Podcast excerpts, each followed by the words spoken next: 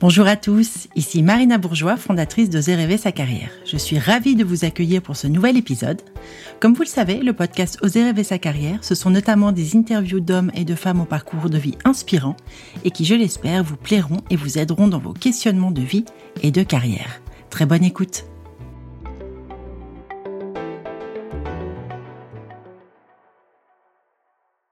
Réinventer sa vie professionnelle, se reconvertir ou bien encore changer de poste, exige de se sentir en confiance pour faire la bascule, de se sentir crédible et légitime alors que l'on démarre dans une nouvelle voie ou une nouvelle entreprise.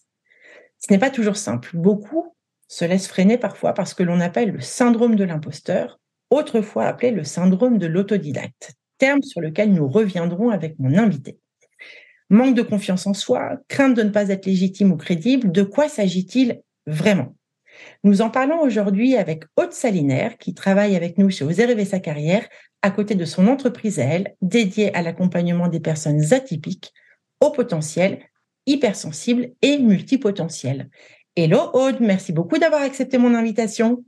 Bonjour Marina, merci à toi pour m'avoir invité sur ce podcast. Écoute, c'est un plaisir. Alors on va rentrer euh, tout de suite dans le vif du sujet. Aude, pour toi, euh, si tu devais essayer de définir avec tes mots et tes ressentis, le syndrome de l'imposteur, qu'est-ce que tu dirais? Je dirais que c'est le sentiment qu'on réussit seulement grâce à la chance ou grâce aux autres, à notre environnement, et non grâce à son talent, ses compétences ou son travail. Oui, c'est-à-dire grand résumé. ça vient, euh, selon cette théorie du syndrome de l'imposteur, d'éléments extrinsèques et non intrinsèques à la personne. C'est-à-dire que la réussite ou l'accomplissement d'une mission, d'une tâche ou autre, euh, ça vient de l'extérieur, quoi. Exactement, exactement. C'est un concept qui est assez récent, en fait, qui date de 78 pour la petite histoire. C'est deux psy américaines qui, euh, et ça va bien illustrer, pour définir le concept, pour bien illustrer L'expérience qu'elles ont fait, elles ont pris une cohorte de 150 femmes plutôt brillantes, qui étaient en réussite sur leur carrière, mais qui pensaient que bah, c'était pas grâce à leur travail, que c'était grâce à leurs relations, que c'était grâce à la chance, etc. Et euh, bah, ça leur a permis de se rendre compte que elles vivaient ce sentiment d'être des imposteurs et surtout d'avoir trouille d'être démasquées comme des imposteurs. Et c'est à partir de ce moment-là que c'est rentré, on va dire, dans la littérature. Et d'ailleurs, petite info, aujourd'hui, on, utilise beaucoup le terme syndrome de l'imposteur. Or, ce n'est pas une maladie, ce n'est ni un trouble psy. Euh, et, ces deux psy américaines, alors pour les nommer, c'était Pauline Rose Clance et Suzanne Hills. Elles, elles utilisaient le terme phénomène ou expérience pour bien montrer que c'est pas un trouble, c'est pas une maladie. Ça me paraît être beaucoup plus juste le terme de phénomène, en effet. Mm. Si tu m'autorises, je vais juste lire la définition qui est donnée par Wikipédia. Je me suis amusée à la regarder, tu vois, pour, pour essayer de d'entrevoir ou en tous les cas de transmettre là dans l'épisode une définition un peu grand public, justement du phénomène et non pas du syndrome. Alors, voici ce qu'on peut lire. Les personnes atteintes du syndrome de l'imposteur, appelé aussi syndrome de l'autodidacte, expriment une forme de doute maladif qui consiste essentiellement à nier la propriété de tout accomplissement personnel.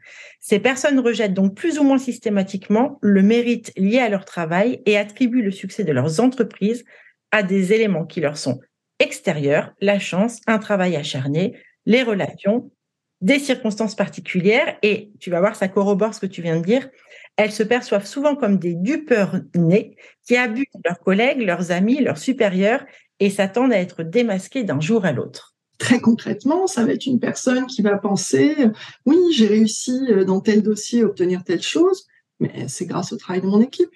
Ou j'ai réussi euh, tel, examen, tel diplôme, j'ai eu de la chance sur le sujet qui est, sorti à l'examen. Toi, comme voix, on, on, le rencontre, je pense, beaucoup, en tous les cas en matière de, transition professionnelle, quand on arrive sur un nouveau chemin, ou en tous les cas qu'on emprunte une nouvelle destinée professionnelle, d'ailleurs que ce soit un nouveau métier, un nouveau secteur ou un nouveau poste, c'est pas simple de rentrer dans cette nouvelle direction. Il y a toujours, enfin toujours, je vais pas dire systématiquement, mais souvent quand même, la peur de ne pas y arriver, et ça revient à chaque fois, mais qui je suis moi pour aller là alors que j'ai pas de diplôme quand c'est le cas, que j'ai pas de compétences, que j'y connais rien, que j'ai plus de 45 ans, patati patata. Ce qui je suis moi, qui est assez révélateur, je trouve. Ouais. Si je prends par exemple mon exemple personnel, donc mon premier métier était dans le, monde du droit et donc euh, moment j'ai débuté dans le coaching. Et j'ai été traversée pendant des mois par ce sentiment d'être une imposteur, en me disant mais ils vont bien se rendre compte que je sais pas coacher, alors que j'étais tout à fait honnête, que je disais que j'étais débutante et que j'étais en cours de formation, etc.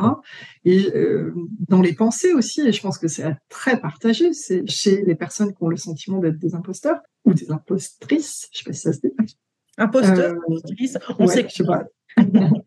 je me disais mais ils vont penser que je les vole en termes de valeur dans le service rendu. Le sentiment, le complexe d'imposteur, qui est un mot que je préfère d'ailleurs en termes de syndrome, mais touche beaucoup à la valeur de soi, à l'estime de soi en fait, presque plus que à la confiance en soi. Même si euh, faut bien les distinguer l'un de l'autre, le, le complexe de l'imposteur n'est pas un manque de confiance en soi, mais c'est connexe. Et pareil, ce n'est pas du manque d'estime de soi, mais c'est connexe. On est vraiment sur cette part très précise, cette dimension très précise, on va dire, dans le manque de confiance en soi, qui touche à, à, ce sujet de la réussite est extérieure à moi et vient pas de moi. Du coup, on peut pas ressentir la fierté. On passe, bah voilà, une réussite quelconque. On se dévalorise. Ouais, on a beaucoup de mal à accepter les compliments. C'est non, non, je ne mérite pas. Tu sais, je me faisais une remarque l'autre jour. Je me disais que c'était assez étonnant que et je ne sais pas si dans ta pratique, tu rencontres le, même, euh, enfin, tu fais le même constat. Ce syndrome de l'imposteur, euh, ce complexe de l'imposteur, ce phénomène, euh, j'ai l'impression qu'on le rencontre beaucoup. Alors, je ne dis pas en vieillissant, mais en prenant de l'âge. Je, t'explique pourquoi. Moi, j'ai rarement entendu un jeune de 18-20 ans, post-bac par exemple, hein, qui se lance dans des études et puis qui enchaîne sur son métier, donc qui s'est formé, qui a eu peut-être le diplôme, mais qui est débutant dans son premier métier j'ai rarement entendu un jeune me dire mais qui je suis moi? Donc il y a une forme d'autorisation à être débutant. Or, quand ça arrive plus tard dans la carrière, et c'est pour ça que je te parlais de, transition, parce que là, du coup, tu as déjà une première carrière, qu'elle soit plus ou moins courte ou plus ou moins longue, peu importe.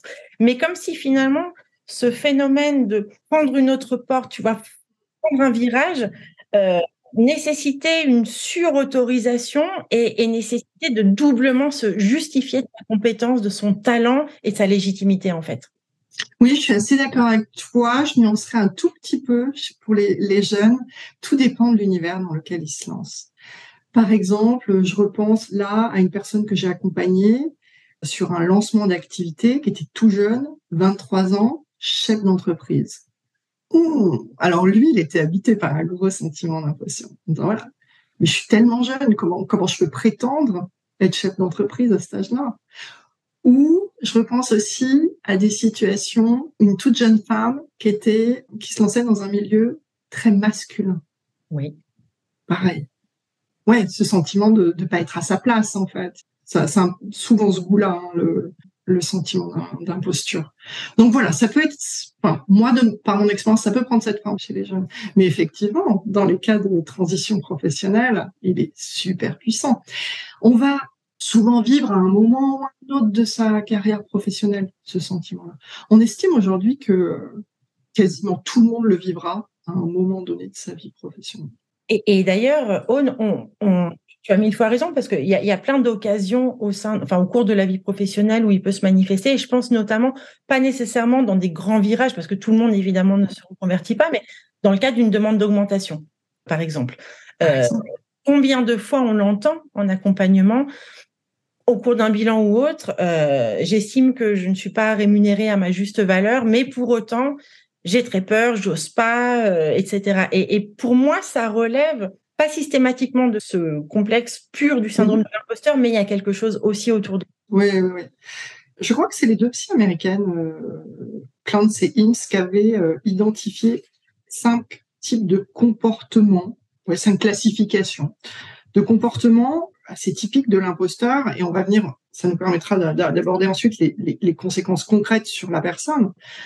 On va retrouver dans le premier comportement les perfectionnistes.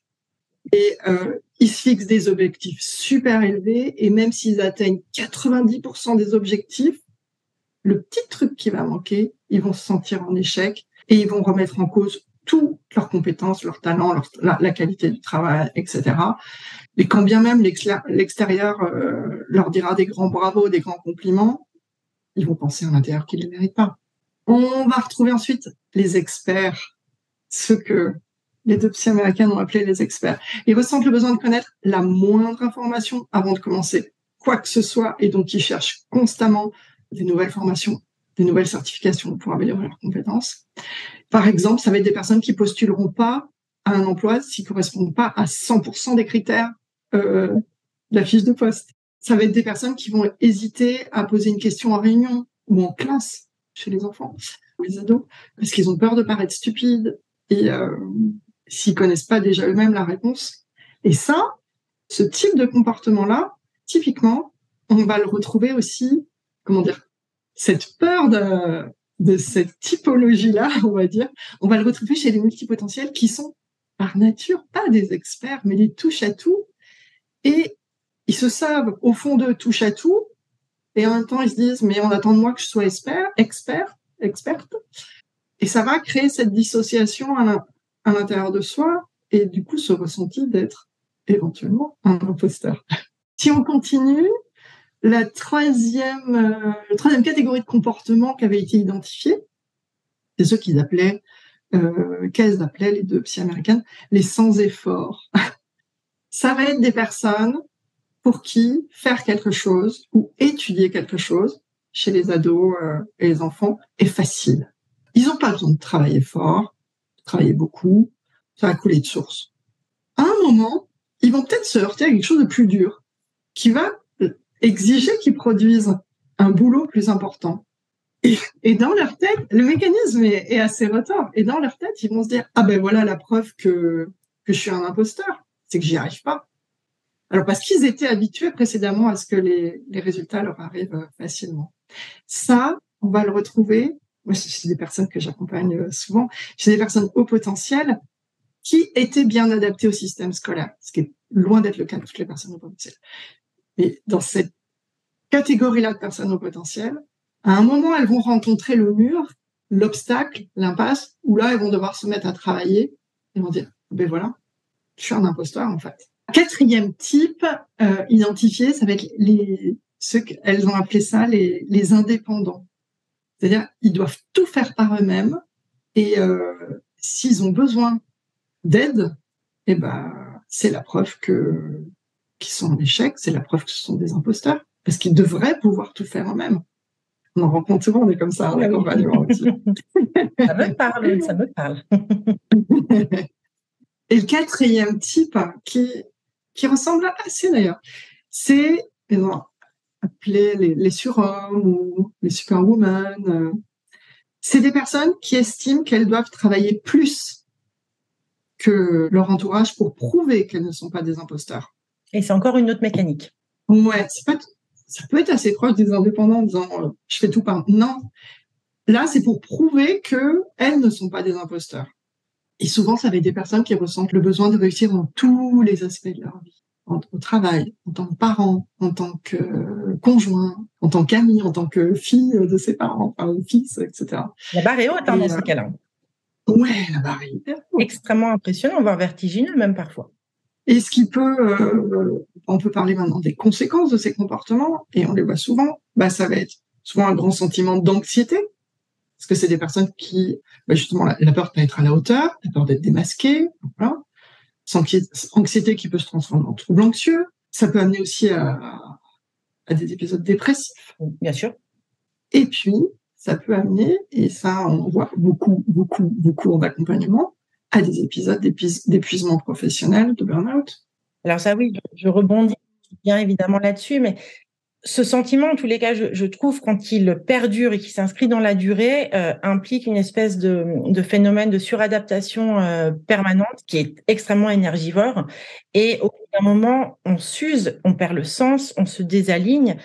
Et mmh. clairement, c'est un phénomène qui n'est pas rare, en tous les cas, comme cause d'un épuisement professionnel. Et je rajouterais peut-être, tu vois, aussi la, notion de paralysie. Moi, je, ce qui m'inquiète toujours, enfin, ce qui m'inquiète, une fois encore, hein, tout est traitable et tout est prenable sous un autre angle, mais le risque, en fait, de se laisser euh, paralyser, alors ça peut aller de la procrastination à l'immobilisme ou la paralysie totale, euh, c'est-à-dire de finalement rester dans sa croyance sur mhm, laquelle mhm. on est un imposteur, et puis de ne pas euh, aller vers ce qu'on est vraiment, vers ses projets, vers ses envies de cœur, etc.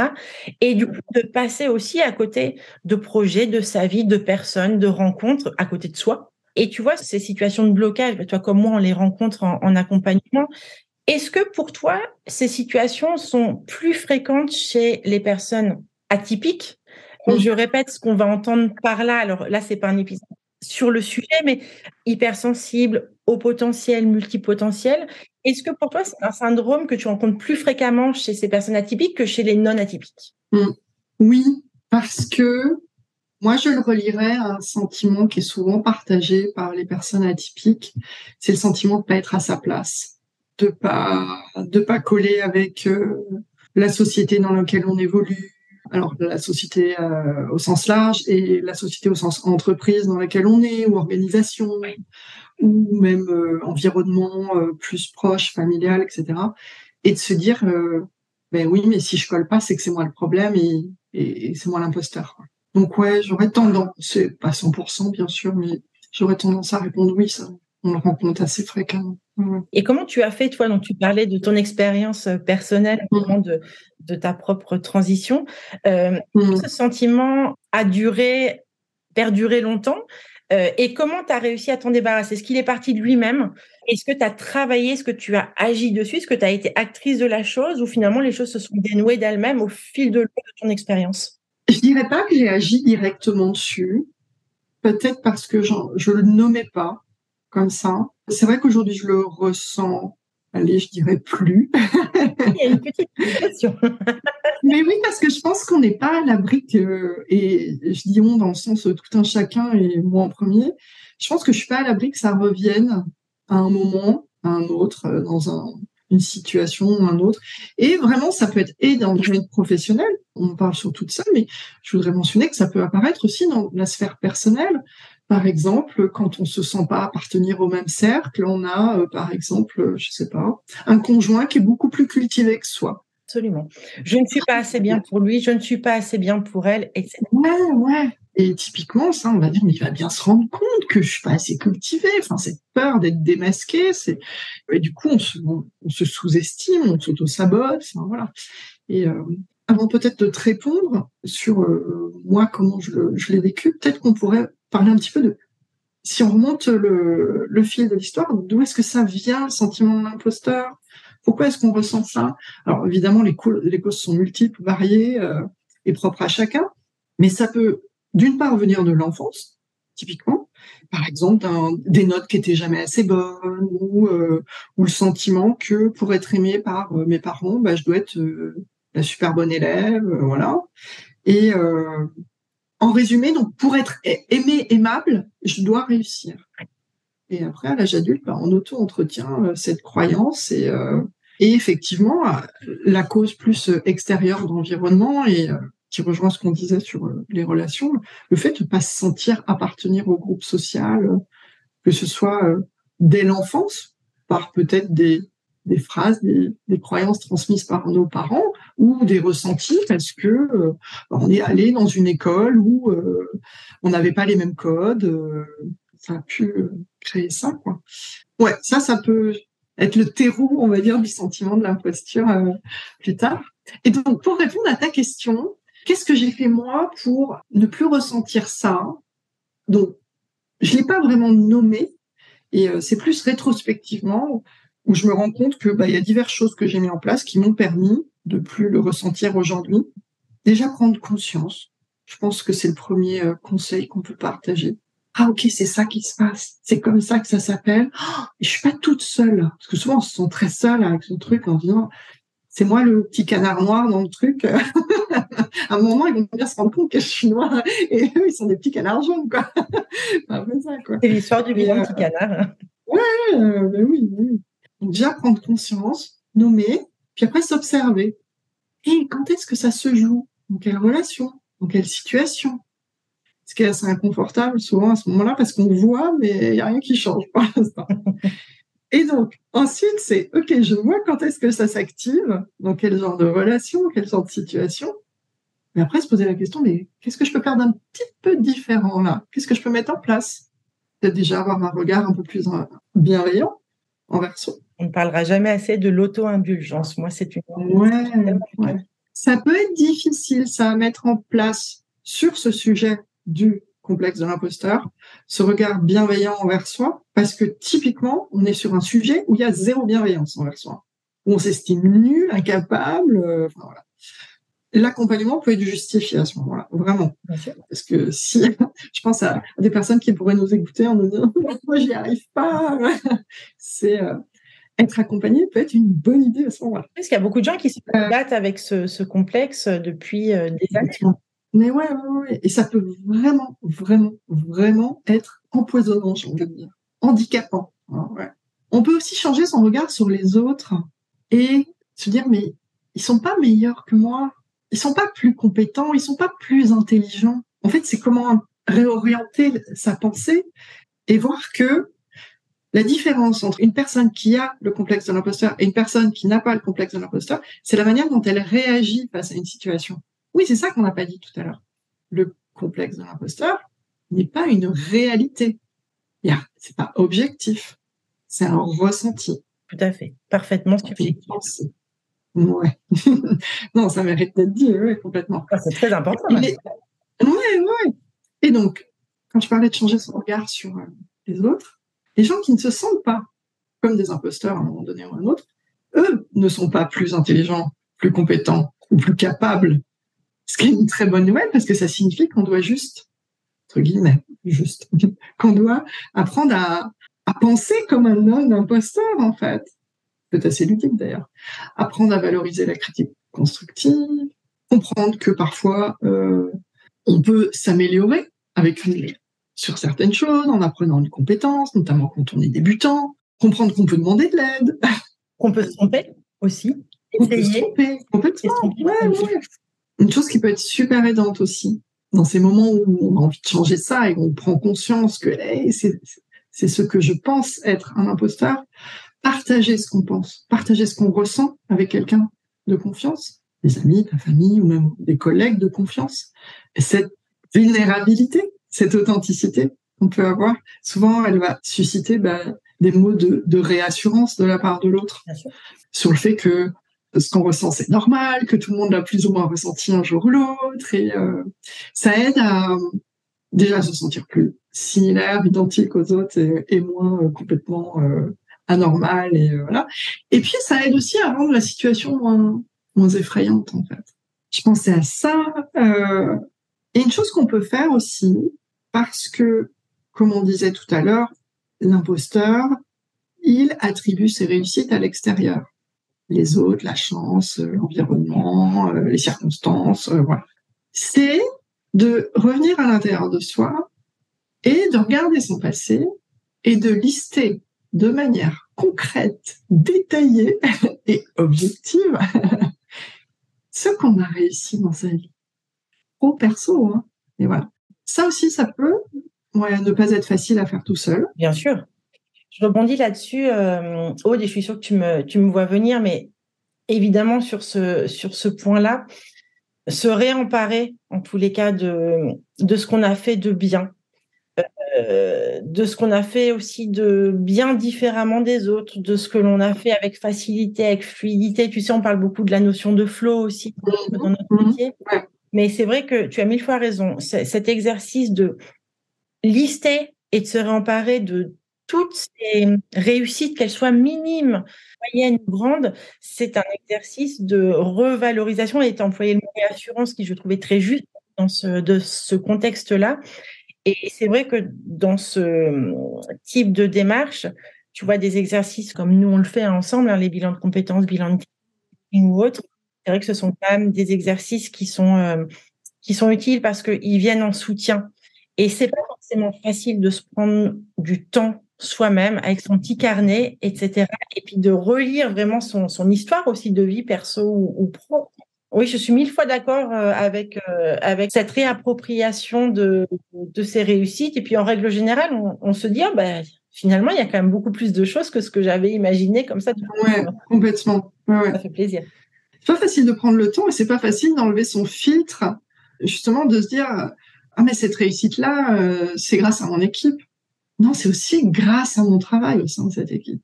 Ou euh, non, mais ce diplôme-là, euh, bah, c'est parce que j'ai eu la chance de tomber sur un examinateur sympa ou sur le sujet. Non, c'est aussi grâce à tout le boulot, toutes mes révisions pour cet examen-là. Et oui, le sujet était le sujet. ok, mais le boulot est le boulot aussi qu'on a fourni pour y arriver. Oui, bien sûr. Je crois que la, réitération de, euh, des moments où on a, alors je dis pas forcément briller, je suis pas fan de ce terme-là, mais en tous les cas où on, a été content de soi, quand bien même on l'a oublié, ça fait toujours du bien. Quitte d'ailleurs à, solliciter aussi des tiers dans cet exercice. Si on sent qu'on se limite, enfin qu'on se, trouve limité avec ses propres pensées et qu'on tourne un peu en rond, c'est le, la feuille blanche, solliciter également vos proches, vos amis, vos collègues, pères, mères, compagnons, etc cousine, qui sont aussi des bons rappels de ce qu'on a pu faire de mal, évidemment, ou de moins bien, mais aussi de bien, qui peuvent réassurer aussi de ce côté-là. Un bon indicateur aussi d'une d'une réussite, c'est le sentiment de fierté. Bien sûr. Au sens très sain, hein, c'est parce qu'il est sain de se sentir fier des choses. C'est pas, on, le mélange souvent avec de l'orgueil, etc. Mais bon, non, non, c'est ok d'être fier quand on a réussi quelque chose. Donc d'aller euh, peut-être se remémorer ces moments-là et euh, parce que le syndrome de l'imposteur va souvent euh, amener à une humilité excessive, une, une modestie complètement envahissante. Et non, c'est ok d'être fier quand on a réussi un truc.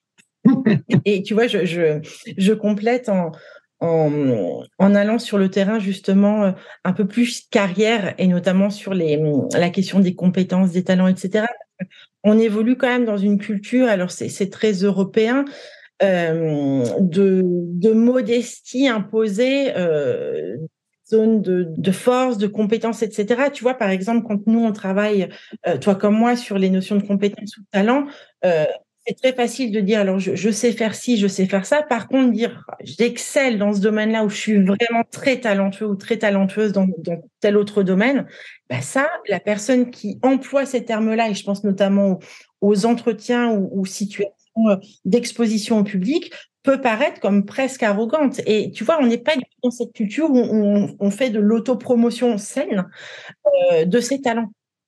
Parce qu'on vit dans une société de la performance, de la compétition, de la comparaison, et donc on intériorise l'idée, la croyance que faut absolument ça, avoir toutes les compétences pour prétendre faire ce qu'on fait et dire ce qu'on dit?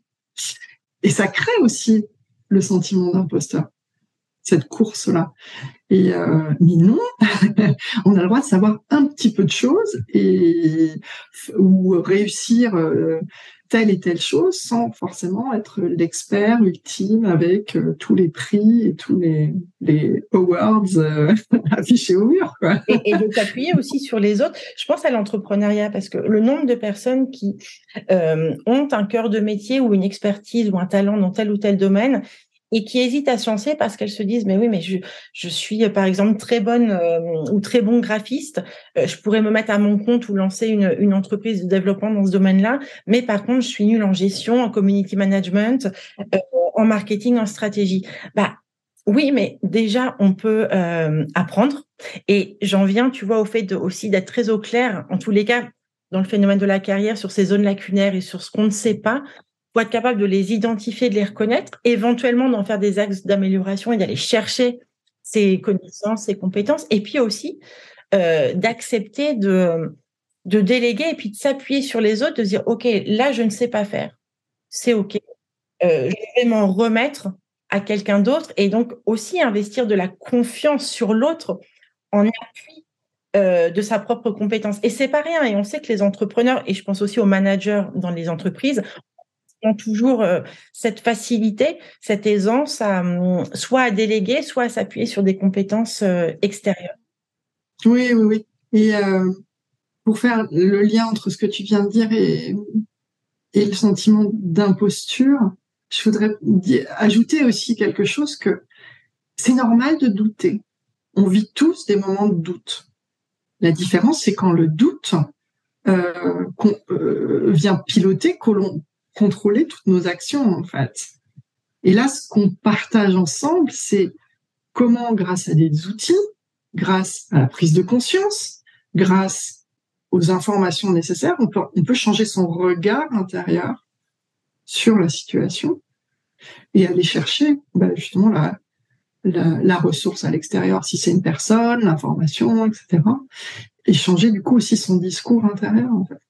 Oui, il y, a, plusieurs types euh, d'approches et je, reviens aussi sur une notion euh, carrière, mais en tous les cas, pour tout ce qui va être, euh, tu sais, changement de poste ou changement d'entreprise ou mobilité interne, quand tu passes des entretiens et que c'est dans le cadre d'un nouveau projet professionnel, c'est pas simple. Moi, je crois beaucoup à, à la notion d'imprégnation, c'est-à-dire de au préalable, bon, évidemment de se renseigner au maximum, mais de s'imbiber le plus possible, euh, et c'est particulièrement vraiment en matière de reconversion, de l'ambiance du secteur, de la voie et de la piste euh, envisagée. Pourquoi pas aller faire du testing? Pourquoi pas aussi bien acquérir le vocabulaire technique d'un secteur? Parce que ça rassure quand on arrive quand même avec des, billes. Au-delà du regard, tu vois, du travail vraiment intrinsèque euh, et du, changement de regard et de posture, etc. L'acquisition de la connaissance, mais vraiment au service de la réassurance, c'est pas juste pour faire semblant et se réassurer en tant qu'imposteur, parce que voilà, ouais, c'est ça. Et, et, et, porter un, un, masque. Exactement, voilà, et, et continuer euh, ou renforcer euh, et épaissir en tous les cas le, le masque. C'est aussi de la, la, préparation en tous les cas sur des, des mécanismes voilà de, de changement euh, qui sont très concrets, hein, comme un, changement de voix par exemple. Je trouve que l'imprégnation et une fois encore, alors je le dis souvent, mais la, répétition de l'action, c'est-à-dire le fait de se dire, OK, allez, je fais. Si ça marche pas là, si c'est un coup d'épée dans l'eau, c'est pas grave, mais je sème des petites graines. Et au bout d'un moment, au bout d'un moment, euh, on se surprend, je trouve, souvent à, se dire, ah ben ça y est, j'ai avancé deux pas, trois pas, ben, je suis peut-être finalement pas si nul que ça, ou ça valait le coup. Mais finalement, moi, je suis aussi bien qu'un tel, un tel qu'on a pu observer par exemple chez les entrepreneurs dans la concurrence ou sur les réseaux sociaux, voilà, qui sont aussi des vrais nids hein, de syndrome de l'imposteur. Mmh, complètement. Comparaison. la comparaison, c'est un poison. Hein. Ah mais clairement, ouais, ouais. En tous les cas, je, je, trouve la comparaison excessive parce que parfois elle peut oui. mais quand on est inhibé en tous les cas par le syndrome de, de l'imposteur, c'est vrai que c'est c'est très compliqué.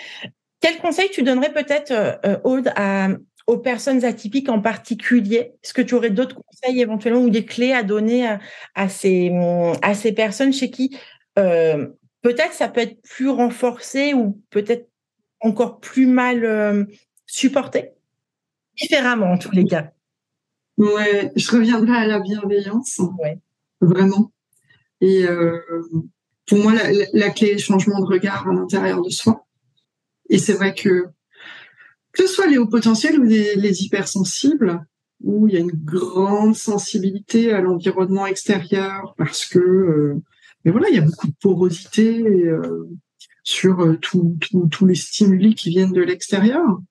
Replacer le regard à l'intérieur de soi et donc la bienveillance aide à ça et permet de repartir de soi et non de faire en fonction de l'extérieur et euh, parce qu'il y a beaucoup ça hein, dans la posture. Je, je fais les choses euh, pour, euh, ben, on revient sur les racines dans l'enfance, mais euh, pour pouvoir être accepté par mon entourage, pour pouvoir être euh, aimé, aimable, euh, enfin valorisé. Donc ouais, re, je dis souvent, remettre le curseur à l'intérieur de soi au lieu de le laisser à l'extérieur de soi. Oui, c'est tout à fait ça. Et de façon aussi à éviter les conduites d'évitement, qui fait qu'on évite parfois des situations, des gens, des réussites aussi. Euh, et ça, ça je trouve aussi que c'est un vrai sujet, la notion de conduite d'évitement dans, le, dans ce, oui. ce complexe de l'imposteur. Oui, ça me fait penser à une réaction qu'on n'a pas citée, mais quand on ressent le, quand on se sent imposteur dans une situation, ça peut donner aussi l'envie de fuir la situation. Et donc, ça peut donner aussi des personnes qui vont changer beaucoup de boulot et, et avoir plein de petites expériences parce que inconsciemment, ce, ce sentiment d'être un imposteur est tellement fort que ça peut pas être démasqué. Et dire, oh, si je pars au bout de trois mois, six mois, euh, c'est bon, je serai pas démasqué. Oui, c'est aussi le sabotage dont tu parlais euh, tout à l'heure qu'on peut retrouver dans les relations amoureuses hein, ou les relations amicales d'ailleurs. Et on peut mentionner aussi quelque chose qui, pourra faire euh, peut-être un effet déclic euh, chez certains euh, qui nous écoutent. Quand on est quand on a ce, ressenti d'être un imposteur, et notamment avec celui qui va avoir plus la typologie de la personne perfectionniste ou qui a, ou Superman, Superwoman, enfin qui a besoin d'en faire énormément, ben on peut être assez facilement la personne de la proie de personnes pas forcément bien intentionnées, qui ont, compris notre mécanisme et qui vont donc profiter de ça pour nous en, nous en demander plus, plus et encore plus et encore plus. Et quand on n'est pas conscient de ce qui, qui, se joue pour soi, bah c'est la recette de l'épuisement, ça aussi. Bien sûr. Ou de la manipulation. Ouais. aux situations de harcèlement aussi, hein, où on voit aussi. De harcèlement, typiquement, ouais. Évidemment, pas systématiquement, mais où se niche aussi des, euh, des. Alors, je vais appeler ça des failles. Il y a un côté péjoratif, mais en tous les cas, des, des aspérités. Voilà, des, ouais, des fragilités. dont tu parlais tout à l'heure. Mais c'est vrai que le, la, la question aussi de de l'entourage, en tous les cas, dans les moments où on ressent le plus euh, ce, ce complexe, où il se fait, en tous les cas, prédominant, c'est un, sujet aussi, mais on, pourra en reparler dans le cadre d'un autre podcast. On pourrait rester en parler pendant des heures, mais non, c'est un sujet, c'est un sujet important parce qu'il y a tellement de personnes et on le voit bien qui ne s'autorisent pas à faire bouger les lignes de leur vie, qui ne s'autorisent pas à demander aussi des choses qui sont parfois tout à fait légitimes. Euh, et qui restent aussi parfois dans des postures de, euh, de dépendance aussi parfois ou des postures qui peuvent être toxiques pour, euh, elles que euh, s'en débarrasser ou en tous les cas, tu l'as très bien dit tout à l'heure, le regarder, l'observer et puis essayer de modifier son regard sur soi, sur les choses et de le travailler. Euh, Peut-être qu'on peut citer pour finir des, des, des modalités de travail sur soi. On a parlé de, tout ce qui est plus coaching carrière, coaching, mmh, mmh, mmh, etc. Mais il y a aussi euh, les psychothérapies qui peuvent être euh, particulièrement. Complètement. Ouais, complètement. Oui, oui, oui. Les, euh, les TCC peuvent être, peuvent être des bonnes idées. L'hypnose peut être une bonne idée. c'est et puis après, c'est au quotidien aussi les, les petits pas euh, je sais pas, on peut faire, euh, on peut faire d'un, on peut, on peut avoir un nouveau mantra qui serait euh, je suis fier de moi, telle et telle chose, de manière générale d'ailleurs. pour, pour couper un peu l'herbe sous le pied au complexe de l'imposteur. C'est sûr, c'est sûr. Et puis, il y, a, y a tout un tas d'ingrédients, en psychologie positive, etc., pleine conscience aussi, mine de rien, qui peut permettre de... Oui, oui, complètement. De, il y, a tellement d'outils, mais c'est vrai que quand on ne connaît pas ces outils, parce que nous, mine de rien, de par notre métier, on les, on les connaît, alors pas tous évidemment à la perfection, soyons parfaitement imposteuses, impostrices sur ce, sur ce sujet. Mais c'est vrai que voilà, c'est important de savoir qu'il y a des béquilles, qu'il y a des gens béquilles, des personnes ressources, qu'il y a aussi des ouvrages sur le sujet euh, et qu'on n'est pas seul en fait face à cette euh, situation. Non, on n'est tellement pas seul que on estime aujourd'hui 70-80% de la population le vit ou l'a vécu à un moment donné de sa vie, quoi. Donc non, on n'est absolument pas seul. Comme je disais tout à l'heure, en parler avec des personnes de confiance, des amis, euh, son conjoint, enfin, ouais, ouais, bien sûr. J'ai une idée, Aude. Et si on montait le club des complexés imposteurs? Les anonymes imposteurs, qu'est-ce que tu en penses? Ah, mais oui Il y a les anonymes, les alcooliques anonymes. Moi, je dis que les cercles de parole sont toujours utiles. on viendrait raconter ce dont on a, été fier la semaine d'avant. Exactement. Un peu d'autocongratulation, ça fait du bien aussi de temps en temps. Mais oui, parce que c'est ça, la racine. Euh, on ne s'attribue pas la réussite de, de, quoi que ce soit, mais, mais c'est ça l'imposture. Merci beaucoup, Aude. Un grand plaisir. Pour toutes tes connaissances, compétences, talents, etc. transmises pendant ce podcast. Et puis, oui. je te propose, euh, si tu es partante, bien entendu, mais que on se, on se refasse un autre épisode euh, un peu plus tard pour euh, aussi essayer d'aller creuser certaines notions qu'on a abordées aujourd'hui, parce que là, on est sur une, une toile gigantesque de notions. On parlait, tu sais, d'estime de soi, de confiance en soi. Pour nous, c'est à peu près clair, mais finalement, oui. distinction, c'est pas si simple que ça, multipotent. Pas du tout. il y a plein de choses pour ouais. démêler. Donc, si, si tu es partante, euh, tu reviens. Avec grand plaisir. Oui, Avec grand plaisir. Merci à bientôt. Beaucoup. À bientôt. Bye bye. Bye. L'épisode est terminé, j'espère que cette interview vous a plu et que d'une façon ou d'une autre elle vous a enrichi. N'hésitez pas à la partager à vos proches et comme d'habitude je vous mettrai toutes les références citées dans l'épisode sur nos réseaux sociaux, Facebook, LinkedIn et Instagram. Si vous souhaitez me suggérer un nouvel invité au parcours de vie inspirant, n'hésitez pas. N'hésitez pas non plus à soutenir le podcast Oser rêver sa carrière en mettant des petites étoiles et des avis sur Apple Podcast ou des pouces levés sur les réseaux. Et si Apple c'est pas votre truc, retrouvez-moi sur Deezer ou Spotify. À très bientôt et surtout prenez soin de vous.